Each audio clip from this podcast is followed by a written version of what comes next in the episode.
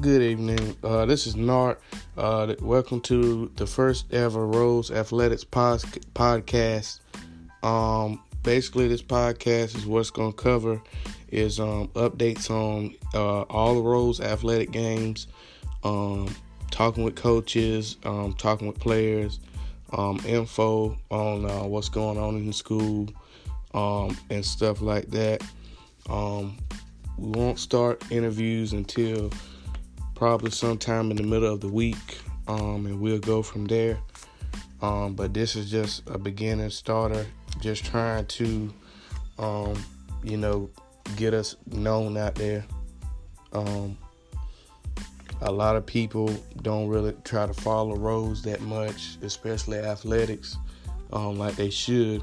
So this is just a better way to um, keep things moving, uh, keep people informed, and you know bring people in that we were losing over the years.